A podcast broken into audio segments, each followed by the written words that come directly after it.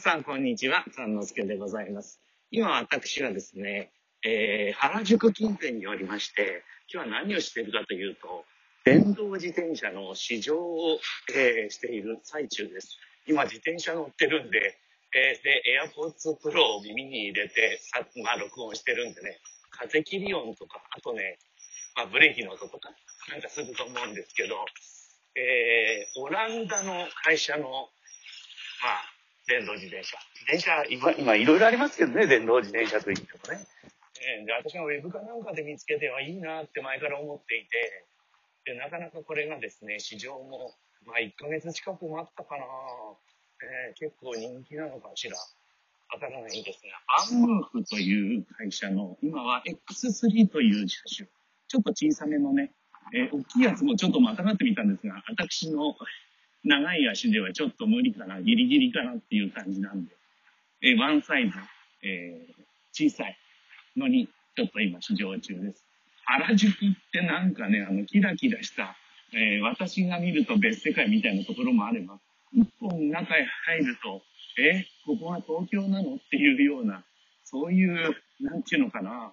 街もあったりして、まあ、自転車乗るにはなかなか楽しいんですが、まあそんなことよりも、この自転車ですよね。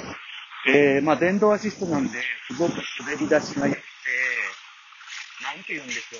う。まああの、モーターが前についているので、あの、いわゆる私も電動アシストをいろいろ乗ったことあるんですが、まあ、自分のペダルの、まあ、踏む力をアシストしてくれるっていうのが、まあ、後輪駆動の、まあ、電動アシストですよね。でこれが前にモーターがついているので、私がまあ、まあ、ペダルを踏むと、まあ、前輪も、まあ、自転車を引っ張ってくれるっていう感覚、つまり二輪駆動になっちゃうのですよね。その感覚がなんか伝わってくるなっていう感じですよね。引っ張られてる感じ。ね、なかなかこの辺りもね、坂が多いんですけど、えーそしてブーストボタンっていうのが右手についてましてね。で、これを、なんていうのかな、ピュッとしてると、また一層、まあ、フルパワーで引っ張ってくれるので、まあ、もちろん、あの、なんていうんですか、えー速度やそういうのに応じて、アシストは入るんですが、自分で最高パワーが欲しいときには、まあ、これを押すと、なんか、なんていうのかな、勝手に自転車が進んでいくっていう感覚、面白いですね、これなかなかね。えで、あとはですね、ちょっとこれ、前輪後輪ともディスクブレーキなんで、ちょっとブレーキの音は切ってゆったり、でもすごい効きがいいんですけど、するかなと。で、ちょっとあの、本を鳴らしてみますね。こういう電子ホーンがついてまして、結構大きい音なんですよ。だからこれ直前で鳴らされたらびっくりするだろうなっていう。ですからこれから、まあ、交差点とかに差し掛かるところで、こう遠くからこんな音をさせるぐらいのホーンなのかなと思うんですがね。なんかね、いいですよ、すごく乗った感じ。ただ一点だけ、25万円するんです、この自転車。で、まあ、カゴとかね、そういう、なんかね、もうほとんどがオリジナル部品なんで、あの、自転車屋では買えないんですよね。あの、どっか安いあの、カゴかなんかつけようと思っても、なんかいろいろ規格が違っているみたいで、結局あの、まあ、メーカーのオプションっていうか、それをつけなきゃいけないんですけど、だからなんだかんだで、乗り出しが30万ぐらいになるのかな。いや、GPS 付きなんで、あの、盗まれた時も探してくれるサービスとかそういうのがあったり、見つからない時には代替者が来るとか、そういう、まあ、至れり尽くせりまで全部入れるとですね、まあ30万ぐらいしちゃうんですね。ここがですよ。じゃあ欲しいって言われれば、まあ、欲しいんですけども、ちょっとね、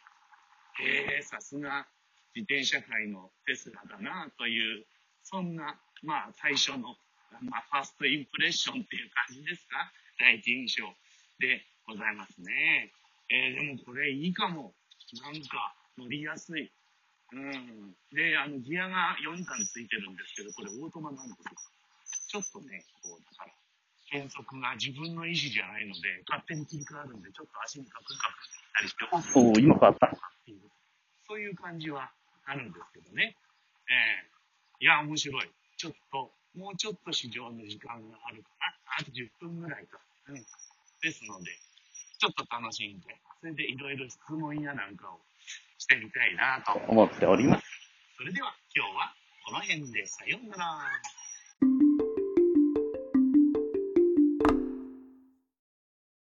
というわけで、今、あの自転車をね、ワンムーフを返して、いろいろ説明を聞いて、で、お店を出たというところなんですが、えー、そうですね。うん、まあ、いろいろ話も聞いたんですけど、まあ、ウェブで結構詳しく載ってるんで、あのー、まあ、大体のことは調べてから伺ってるんですけど、えー、まあ、今なかなかあの、バックオーダーが激しくて、